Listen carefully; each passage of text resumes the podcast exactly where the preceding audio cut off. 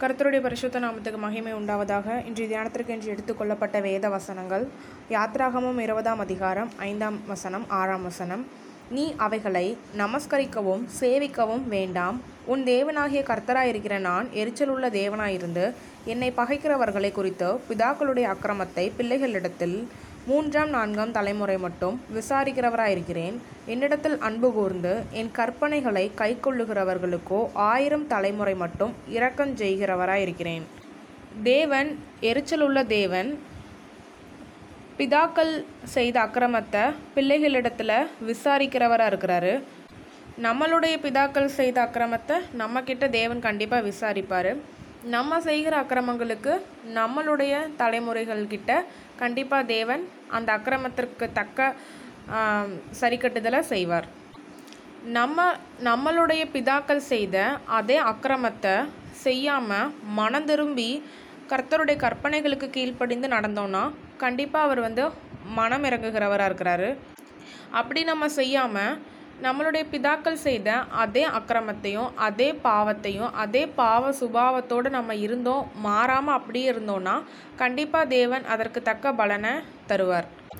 நம்ம நம்மளோட அக்கிரமத்தையும் பாவத்தையும் உணர்ந்து அறிக்கையிட்டு மனம் திரும்பும்போது அவரோட அவரிடத்தில் அன்பு கூர்ந்து அவரோட கட்டளைகளையும் கற்பனைகளையும் கை கொள்ளும்போது கண்டிப்பாக தேவன் நம்ம மேலேயும் இரக்கம் காட்டுவார், நம்மளுடைய சந்ததி மேலேயும் இரக்கம் காட்டுவார்.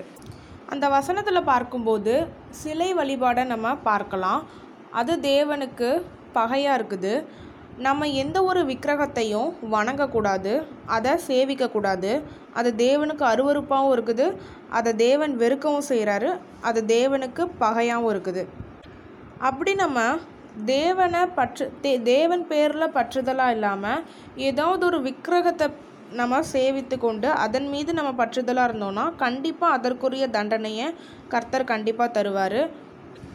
பிதாக்களின் அக்கிரமத்தை பற்றி அந்த வசனத்தில் நம்ம பார்க்குறோம்.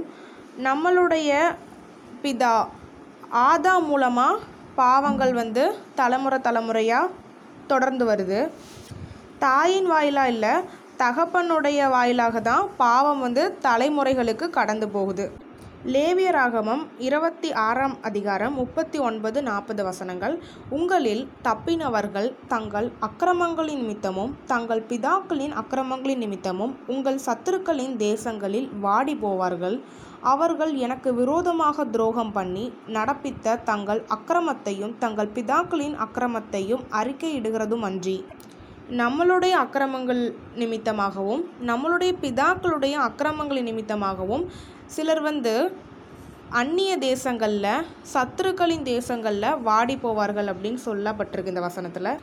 நம்மளையும் சிலர் நம்மளுடைய பெற்றோர்களோடு இருக்க முடியாமல் நம்ம அந்நிய தேசத்துலேயும் சத்துருக்களின் தேசங்கள்லேயும் வாடி போய் கிடக்கிறோம் அப்படின்னா அதுவும் நம்மளோட அக்கிரமத்தின் நிமித்தமாகவும் இருக்கலாம், இல்லைனா நம்மளோட பிதாக்களின் அக்கிரமத்தின் நிமித்தமாகவும் அப்படி ஒரு சாபம் இருக்கலாம். நம்ம அந்த அக்கிரமத்தை அறிக்கையிடும்போது ஆண்டவர் கண்டிப்பாக மனமிறங்கி நம்மளை எங்கே இருக்க வைக்கணுமோ அந்த இடத்துல நம்மளை கண்டிப்பாக கொண்டு போய் சேர்ப்பார்.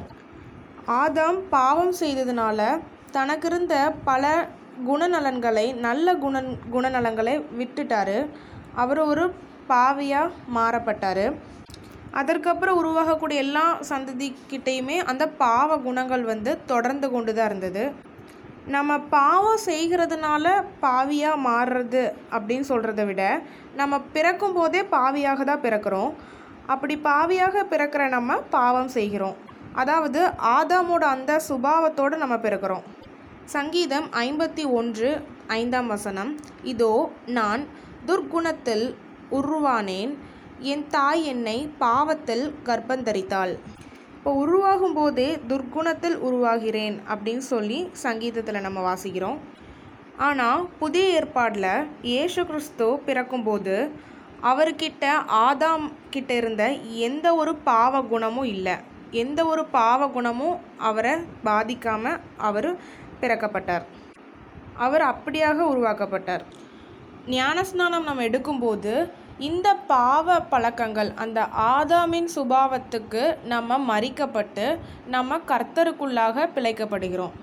அப்போ ஞானஸ்நானம் நம்ம எடுக்கும்போது நம்மளோட பிதாக்களின் அக்கிரமம், நம்மளுடைய அக்கிரமம் எல்லாத்துக்கும் சேர்த்து தான் நம்ம மறிக்கப்பட்டு பிழைக்கப்படுறோம். அப்படி பிழைக்கப்பட்ட நம்ம திரும்ப அந்த பாவத்துக்கு இடம் கொடுக்காமல் வாழணும் பரிசுத்தமாக.